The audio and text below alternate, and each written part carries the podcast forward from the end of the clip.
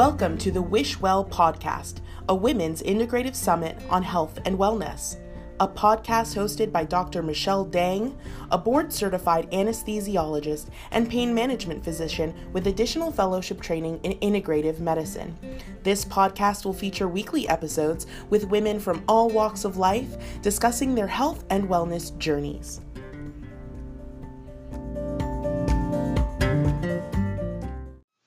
Everyone. Welcome to this week's episode of the Women's Integrative Summit on Health and Wellness, the Wishwell podcast. I'm your host, Dr. Michelle Dang. And this week's episode is very interesting just because we have not had this topic on the podcast yet. And it is episode number 68 Air Health with Dr. Erica Maria Moseson.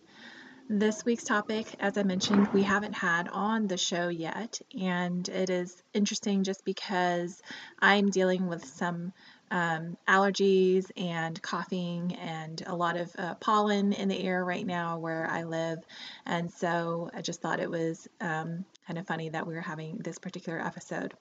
Without further ado, I want to talk a little bit about this episode and Dr. Moseson. And this week I chat with her, and she is a lung and ICU doctor in Oregon. Her phrase for health and wellness is air health. She says, Don't light things on fire and breathe them into your lungs. This applies to tobacco, diesel, forest, and more. She shares how, as a lung and ICU doctor, she realized how many patients she saw in the critical care setting due to people breathing in unhealthy air. She discussed how that is compounded by economic instability and racial inequities. We spent some time chatting about vaping, the tobacco industry, wildfires, diesel, and more. Her advice to others is to be an advocate for yourself and for your patients. She hosts her own podcast, Air Health, Our Health, so please head on over to her podcast and take a listen if you find this episode to be interesting. You can find out more about Dr. Moseson at airhealthourhealth.org. And again, her podcast is Air Health, Our Health. And you can uh, read a little bit more about her on our blog, wishwell.health.blog. And remember to listen along and subscribe and leave a rating and review if you are listening to iTunes. I do appreciate all of you listeners for tuning in every week for these episodes. I hope that you find these topics interesting. Definitely, definitely leave me a comment, uh, send me a message on Instagram, wishwell.health, or on my personal Instagram, Michelle Dang MD. If you are interested in hearing about different topics, then definitely shoot me a comment and let me know. Other than that, I will chat with you all next week. Take care.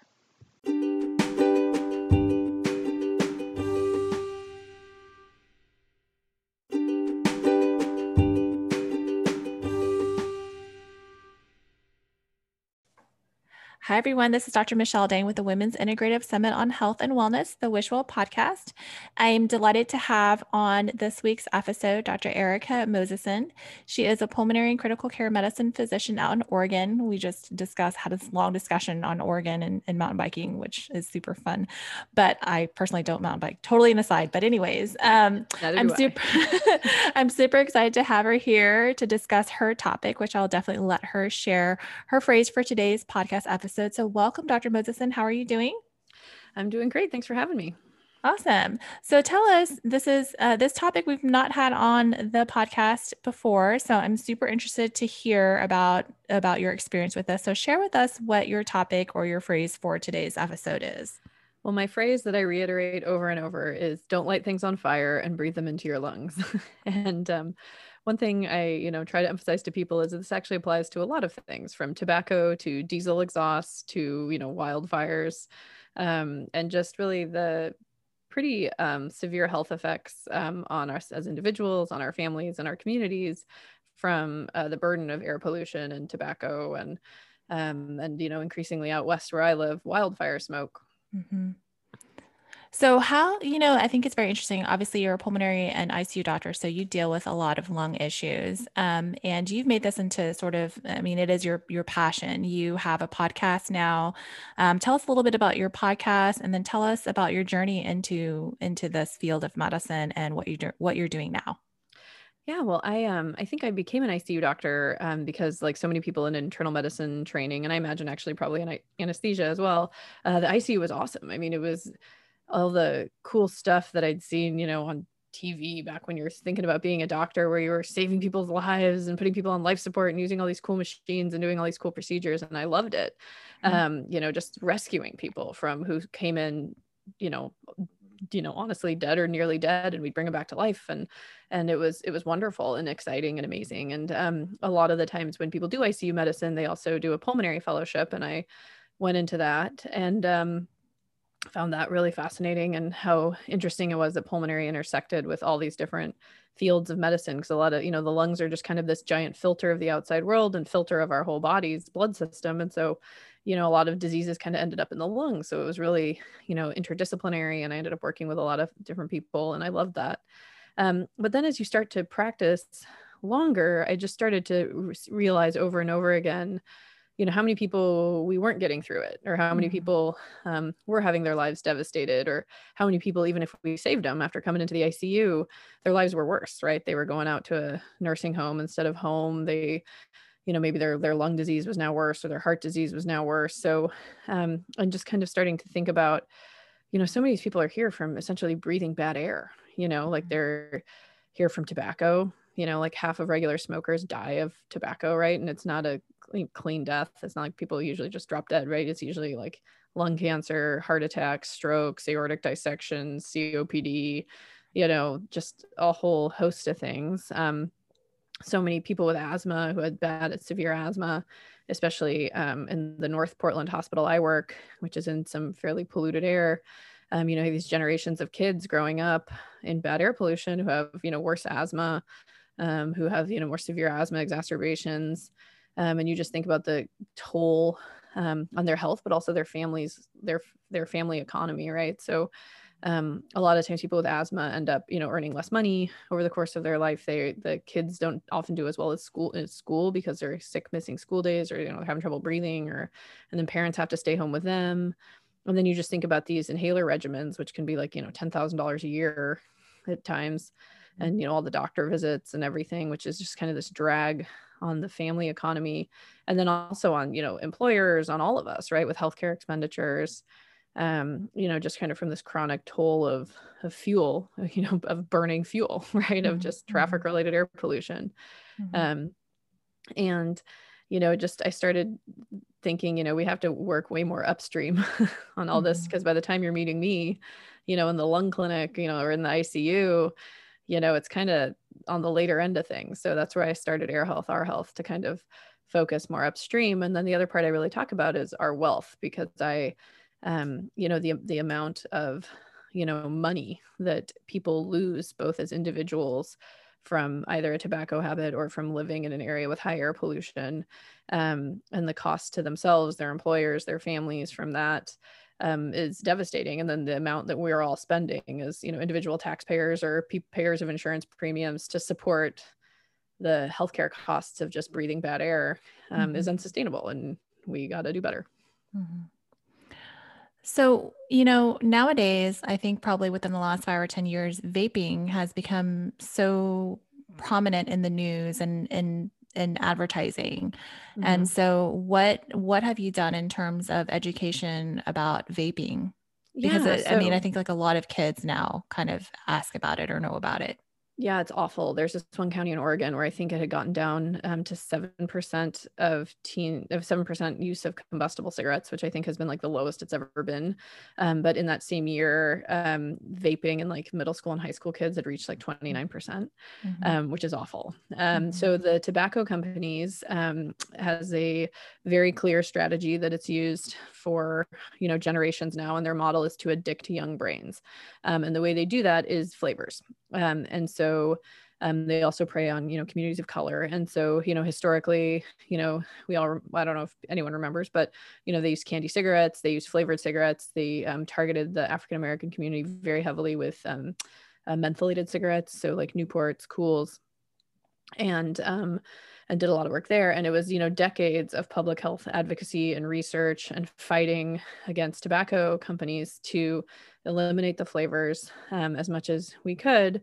Um, and now they're just doing it all over again uh, with vapes. um, with uh, and then there's also doing a lot of you know kind of misleading science about uh, well maybe it's helping people quit or maybe it's better yes. you know and a lot of times people argue well it's got to be better right so combustible cigarettes are so bad like this has to be better maybe it's harm reduction so they'll kind of adopt that kind of language um, and it's really hard because i remember the first time i ever saw one of these things was in think 2008 or 2009, one of my primary care patients, when I was an intern, kind of brought one in and said, you know, what do you think? And I was like, I have no idea. I don't even know exactly.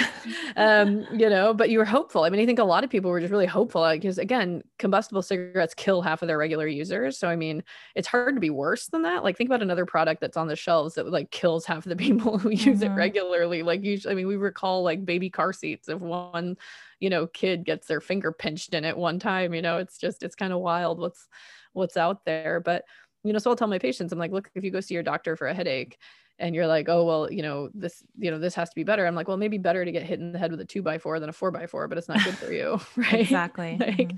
So it's hard. I mean, I think it's really hard. So I think the E Valley stuff was really scary, you know, when we were seeing this fulminant lung disease. Mm-hmm. that was caused by vaping. Um, I think it's it's it's underrepresented though i think i have a feeling that that is a lot more prevalent than we understand um, because one of the ways they define whether something's a vaping acute lung injury versus you know acute lung injury from pneumonia or a virus or something like that, mm-hmm. is if if there, you can't find anything else and one thing that we know, so this is especially important right now with COVID, is that the acute respiratory distress syndrome, what we call ARDS, which is like the fulminant manifestation that can happen with COVID, where your lungs just white out and you get so inflamed that you can't get oxygen in anymore. Um, that syndrome happens more severely and more often in people who smoke cigarettes. Um, and so um, for and it happens no matter how you get it, right? So if you have pancreatitis and your lungs get sick from that, if you have pneumonia and your lungs get sick from that, or if you have um, uh, if you got like a blood transfusion, you know, something like that. Like, so people who smoke cigarettes are just more likely to get the acute respiratory distress syndrome, ARDS. And I have a feeling it's fairly similar with vaping because a lot of the basic science that we see so far is kind of reminiscent of tobacco, like the way it changes the the cells lining the upper airways, you know, the way your breathing tubes constrict more around it. Um, and then because we also can get that fulminant E valley, the, you know, electronic cigarette and vaping associated lung injury, um, I have a feeling that that's probably, you know, it's going to take more time to do that research, but I have a feeling we'll see a very similar pattern. Um, so I think kind of restricting it to it's just this and nothing else. I have a feeling it's like if you probably vape and get a virus in your lungs, you're probably going to be have a more severe course mm-hmm. um, on average um, than somebody else. So I think um, you know I'm I'm increasingly worried about vaping. Um, mm-hmm. I um, the interesting thing with vaping is you can you can die suddenly from it too. Like tobacco, mostly you die you know kind of a decade or so after you start the habit. Not that you can't die, you know, have a, a severe you know acute issue kind of like with ARDS if you ha- if you get you know COVID for example mm-hmm. um, but you know E Valley was a pretty dramatic form you know we had patients on ECMO you know heart and your like lung bypass basically in the ICU because of the vaping um, but I, I'm we don't know yet what the you know decades of vaping do to you yet. We don't really know is it better or worse than cigarettes, but it kind of seems academic. Like let's just not find out. Mm-hmm. in my mm-hmm. opinion, let's just nip this in the bud if we can, but we'll see. What is the mechanism behind uh, such the behind the acute issues associated with vaping? So I think we're not quite sure yet. So there's a couple different there's a so I had one person on the podcast if people are interested. There's one with I call it the gambling with your lungs or vaping roulette episode with uh, Dr. Jeffrey Gotts from UCSF who did a lot of who worked in the um, Matthay lab at UCSF doing some of this research um, and kind of they kind of summarized a lot of the different studies. Um, and so what you can see is you can see direct um, damage effects to kind of the cells that line mm-hmm. the um, lungs. And then there are um, cases. Eh, there's a series in the New England Journal where they went and did the they did pathology on several of the patients who died of E Valley. And there's a kind of a range of different pathologies you can see. Um, one thing that one of my partners had described was um, a lipoid pneumonia kind of thing, where you actually had, you know, the the cells in the lungs had kind of filled up with little fat globules because they use the term vaping, but it's not really water vapor, right? It's it's mm-hmm. oil vapor, right? Mm-hmm. So you're mm-hmm. inhaling hot oil into your lungs. Yeah. Which, you know, when you think about it, probably not good for you. Um, Sounds pretty and, toxic. I know exactly. and so there's this thing that you can get called lipoid pneumonia, which used to be something that we'd see from, you know, kind of old people who are drinking, you know, like cod liver oil or whatever for, you know, whatever reasons. And, you know, just kind of go down the wrong windpipe and end up in their lungs. You can kind of get this like inflammatory reaction around it. Mm-hmm. Except now you're inhaling this as little tiny particles and it's, you know, going in all over your lungs in a kind of more diffuse pattern, which can kind of set up inflammation and injury. Um, and uh, yeah, it's not good for you. Doesn't sound good. and tell us a little bit. I'm not familiar with EVALI. Um, can you mm-hmm. talk to us a little bit about what that is? Yeah, so that's basically, um, you know, an, an ARD, an acute respiratory distress syndrome, specifically caused from electronic cigarette vaping. It's called electronic cigarette and vaping acute lung injury. Um, I think I'm getting that mm-hmm. acronym right. And that was um, in the so in from um, kind of in the year before COVID, there was this kind of outbreak. Um, um, that the CDC was having us track. Um, and I think it was more that people were paying attention to it because I think a lot of these patients would have fallen under the, you know, kind of people were probably thinking Hammer-Rieschen, like these kind of acute fulminant idiopathic pneumonias that can happen that are either autoimmune or, or whatever. I have a feeling a lot of them were probably vaping related because we weren't very good about asking about it. We're mm-hmm. very bad in the ICU about actually categorizing vape use and cigarette use, although this kind of case finding episodes from the CDC, I think changed that a bit for a lot of us, um, where people just kind of came in and had just fulminant respiratory failure, and that the only risk factor found was actually um, you know, vaping or e-cigarette use. Um, the there was um, some link they think I think with vitamin um, the, the vitamin E acetate um, potentially, which was kind of being used to cut uh, to kind of you know suspend some of the kind of chemicals that were being used in vaping but even before that one of my partners had you know described and written up in chest you know many many years before a case of you know lipoid pneumonia from e-cigarette use. So um, i think it's something that we're, we're kind of learning more about. Um, the hard part is just as people were starting to ramp up and be better about reporting it covid happened. So right. i think it probably all screeched to a halt while we all started dealing with covid. So it's it's still something that's kind of being more described. Mm-hmm. again one of the objections that i went to one of the sessions on it at european respiratory society um, two falls ago, I guess. Um, and one of the big objections a lot of people had was this idea that to be a CDC case definition, it had people had to have this fulminant lung failure because you have these young patients. I mean, we had you know patient in Oregon, you know, people who just kind of you know vaped some marijuana, you know, and died, you know, had like died in the ICU, mm-hmm. which fulminant lung failure. Um, one of the hard parts is that they were to be a case, you couldn't have anything else going on. So you could come in and die of fulminant lung failure as someone who vaped, but if they found like rhinovirus you know, or some like, you know, mm-hmm. cold virus in your BAL fluid, you know, then then oh no, they're just dying of, you know, fulminant rhinovirus. And you're like, well, not really. Like how many people do you think like if you don't have a bone marrow transplant, that's just very unlikely that that's really what you're dying from if you, you know, happen to vape. It's probably this combination injury or something that sets something right. off. And so I think that's um it'll be interesting to see how that goes forward. Again, I've also just kind of reached the point of I'm like, yeah, it's maybe interesting to study, or we could just help everyone quit and not have to yeah. study an entirely new disease and just I mean, I think you're right. Right. But right when I was hearing a lot about the vaping issues, mm-hmm. COVID happened. And so kind of stopped hearing about yeah. it. But every now and now and again, and I don't listen to the radio that often, but when I do, I still hear all those commercials about oh, vaping and, um, you know, how it's so great. And it just seems, it blows my mind that despite all the, all the issues that have come up that we've heard about in terms of vaping, we're still hearing all those advertisements for it yeah, absolutely. And you know, here in Oregon, you know, we have um, legalized marijuana, and you know, again, I'm not someone who advocates for you know criminalizing you know behaviors and everything you know i think that obviously comes with its whole host of problems but mm-hmm. you'll have these giant billboards and like you know images that i'm you know i'm like you know you would never allow that as like a tobacco image right mm-hmm. like you know it's just so interesting but that, we like, once did yeah we did yeah we once yeah. did but you know it, it's just um interesting you know now just kind of seeing these images. And one of the other things that tobacco companies and you know vaping companies and all these you know um you know groups are doing is really push using social media and social media mm-hmm. influencers. There was this fascinating study um, where they looked at um, you know instagram accounts. And you had you have these um, companies that are paying instagram accounts in countries that for example where there's not even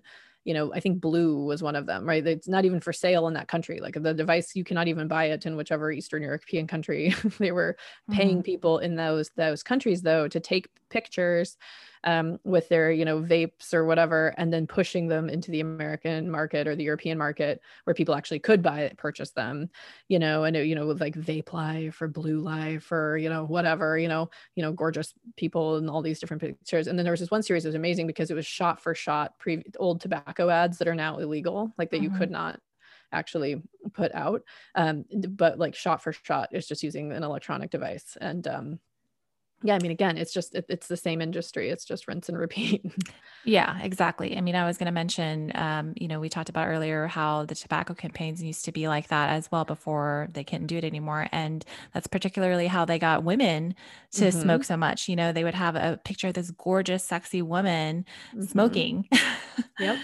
so. and now it's you know some you know beautiful woman out in like some natural setting, you know, like, you know, hiking and in her full like wellness thing, but like with her like, you know, e-cigarette or vape pen or you know whatever. And I, like i'm always telling my patients like i'm not going to get into a fight with you. If you want to go like eat a tobacco salad or like yeah. you know have a marijuana gummy you know like there's probably issues that can be you know debated and discussed about you know those things and i know they're complicated and you know especially i'm sure in the pain community like you know the role of marijuana is you know is is something that people are trying to you know discover and and everything. I'm just saying don't heat it up and inhale it.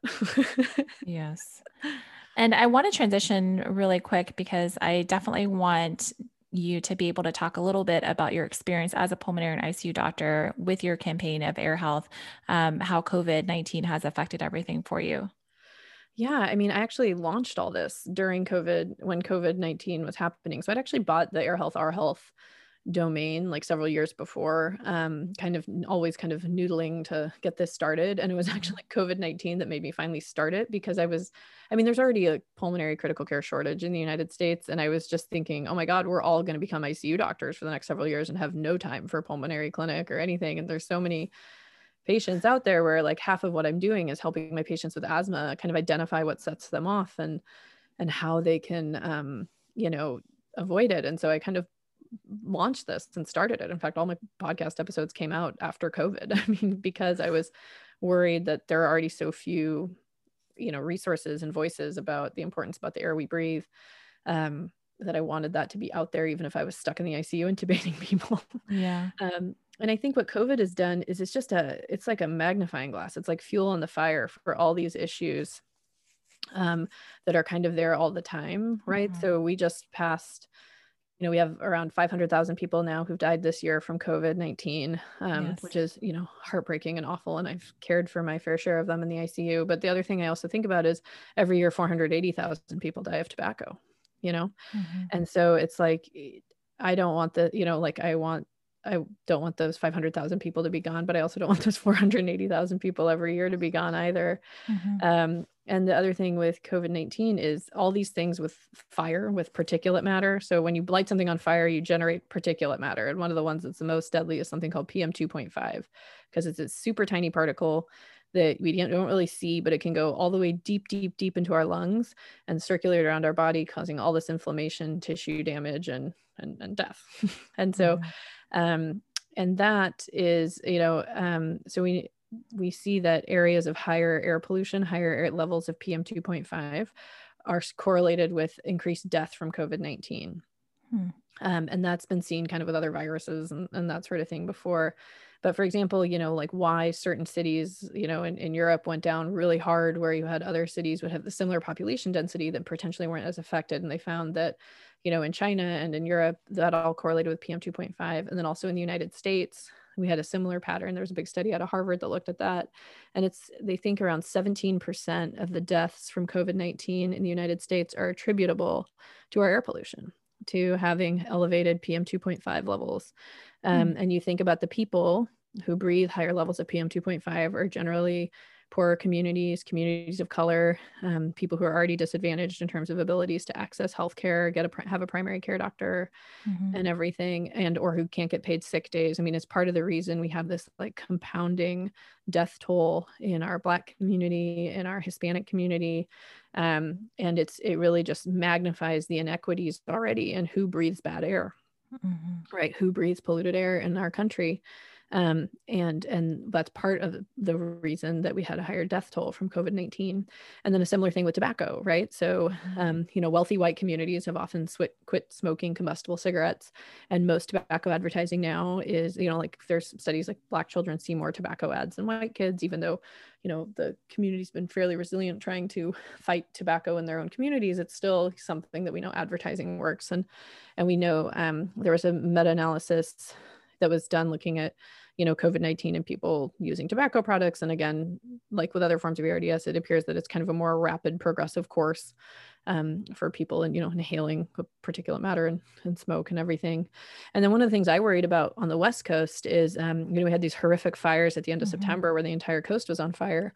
And then you know around a month late you know when you think about viral doubling times and stuff and people were kind of like having to move into smoke shelters and you know kind of break quarantine to get into like you know go to flee their homes and move in with family and everything and then also being in the super high levels of pm 2.5 mm-hmm. um like for a while my the for a long time actually where i was living with my you know children was beyond the hazard index. Like the air, there's a hazard index. If you go to airnow.gov they kind of rate your local air quality um, and are, we were beyond the index the pm 2.5 like the you know they're just like we don't know. This is so unsafe. We can't even give you an index for it um, you know, and that's where I'm living with my kids, right? And fortunately, I can afford a very nice air filtration system for my home, but it's you know, I'm I've got a lot of privilege, and and there's a lot of mm-hmm. people who can't have that, and um, and then we also saw COVID surging. You know, we had our you know highest numbers in the months following, and again, part of that I'm sure was you know Halloween, Thanksgiving, Christmas, back to back, you know, mm-hmm. holiday stuff. But I, I worry that there was a lingering effect from the fires because one thing we they saw they did a study in Montana um, after they had heard kind of a community that was really suffering from wildfire smoke for a while. And then they went back um, for then the following year and found that this really we know that the pm 2.5 can change the immune system of the lungs. And they went back and found that in the following flu season areas like where the flu hit hardest were also correlated with the higher levels of pm 2.5 so it's it's one of those things where it's you can't see it. Like it's it's it's not something that the eye can see. Um, mm-hmm. But it certainly affects our health dramatically. I mean everyone can see like the big carbon elements in the smoke or like the big smoke fumes but a lot of that stuff kind of um, you know is more of a marker that there's these other tiny particles present and sometimes those tiny particles exist like from traffic where we don't see them but they're affecting every, our health. So I think the question that um, probably many of us are wondering at this point is you talk a lot about, you know, the, the air pollution and um, the PM PM2, I don't what is it called again? PM 2.5. PM so 2.5. Yeah, it's the mm-hmm. size of the particle. So it's 2.5 okay. microns, teeny, teeny, teeny, tiny. so what can we do just as individuals to, I mean, obviously we can't, we can't move to an area that has lower amounts of that. Mm-hmm. What can we do as individuals to, to help with that?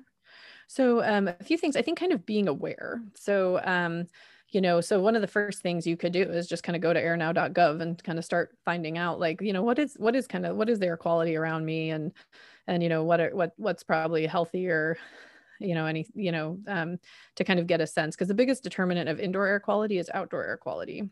Mm-hmm.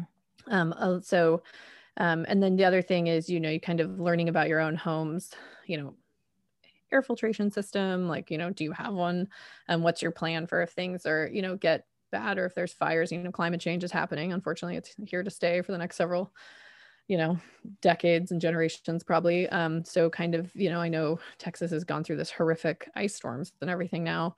Um, I'm hoping you guys don't get fires, but but I wouldn't be there. surprised. yeah, well, I mean, Texas ha- does have a pretty big, um, you know, diesel burden, um, but there mm-hmm. are also a lot of Texas programs trying to like help decrease the diesel burden. So, mm-hmm. you know, even kind of advocating at your lo- local and community levels for, you know, paying, you know, things to mitigate traffic related air pollution, things you can do if you've got the resources. So the hard part about like air quality is you got to kind of have the money, right? Mm-hmm. Like, so a lot of, you know, so for example, you cannot smoke, like that's one through 10, don't smoke. Mm-hmm.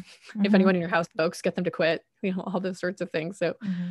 do that. Um, the other thing is um, for, in terms of, um, kind of your commute. So if you can, um, you know, sitting in traffic is one of the biggest sources for for people, right? So if you're sitting in a big busy road, so um, you know, they did this study in London where they put particulate monitors on a, different people taking different commutes, right? So someone driving, someone riding a bus, and then like biking a higher or walking like high and low traffic roads. And it really does matter because a lot of these particles actually kind of fall off. Mm-hmm. So if you have the option to, you know, kind of like bike or walk on a lower traffic road, um, even biking a higher traffic road, actually overall the exposure might have been a bit lower in terms of the PM 2.5 because you're you don't get the auto pollution too like mm-hmm. you're not like kind of having the stuff coming in your engine and then kind of circulating around your car i think the ventilation was a little better um, if you're really stuck in traffic turning the auto circ um, like making sure that you you're not sucking in the air from the outside. I mean, it's not like these, I mean, these cars, it's not like they've got like, you know, super, you know, it's not like a, it's like a space shuttle or something, but like mm-hmm. if you're not like actually sucking air in from the outside, you want to just have like your, that off, um, unless you're, you know, out of traffic and everything's a good idea. And then the other thing is there is what we call, you know, there's auto pollution in the sense of like pollution from the vehicle to yourself. So, you know, they, again, like the UK has a huge traffic air pollution problem. So they've done a lot of these studies out of there, but you know they found that someone who's driving a hybrid vehicle is exposed to way less per- particulate than someone driving like a diesel um, and a similar thing like um, i think with like electric vehicle obviously there's no combustion right so mm-hmm. you're not mm-hmm. getting any of this stuff because you are really if you think about it you're sitting right over an engine uh-huh. and i think uh-huh. a lot of people think oh well the exhaust goes out the back so i'm not getting anything and it's actually not really true so those are things so like if you can choose like if you've got the resources to like buy an electric car or a hybrid and kind of make those kind of choices. I don't know what your Texas audience does. I'm just I have a stereotype of Texas. No, I mean Texas is about our big trucks, big cars, but it's funny because we have a Tesla and I'm terrified of driving it. and I'm just giggling just because my husband has been wanting me to to drive it and and it's just it's it's very different than a regular car. I've, I've, never driven a Tesla, but I've heard they're zippy. We have a um we have a plug-in hybrid electric car so mm-hmm. it goes electric for 50 miles and then mm-hmm. and but it can run on gas because i was just you know whatever if you had to and i have to say it's so much more fun when it's electric it's like very zippy and fun and i can always tell when it switches over to the hybrid mode and is running on gas it's way less fun Well, um, Erica, I really do appreciate all of the advice that you've given us on how to reduce our air pollution, and uh, definitely is something very interesting to hear about. And um, hopefully, we all, as a community and as a country and as a world, can reduce um, all that air pollution and um, increase our lives. Um, Absolutely. But um, I want to make sure that you have the opportunity to share any last bit of advice you can offer to others, and as well as how people can reach you and find your podcast. Absolutely. Well, my advice is always don't light things on fire and breathe them into your lungs, whether it is tobacco, diesel, or forests.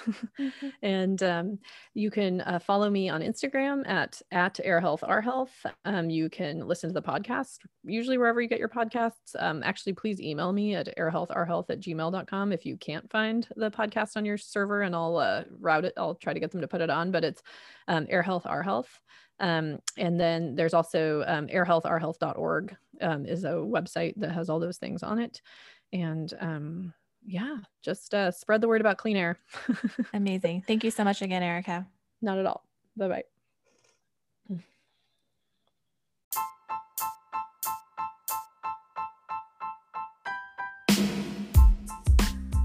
If you've been following me for a while, you'll know how much I love Lagree Fitness. It is a high intense, low impact workout on a machine called a Megaformer. Did you know that you have the opportunity to purchase a home machine called a Microformer? If you're interested in finding out a little bit more about the Microformer, head on over to lagreefitness.com. Or if you're ready to purchase a Microformer, go to shopmaximumfitness.com and you can use my coupon code Michelle Dang MD to save on your own home fitness machine.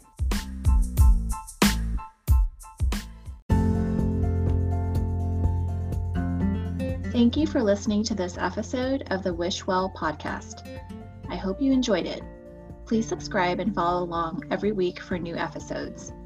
You can find us on Instagram at wishwell.health and at our website, wishwell.health.blog. Until next time, I wish you health and I wish you wellness.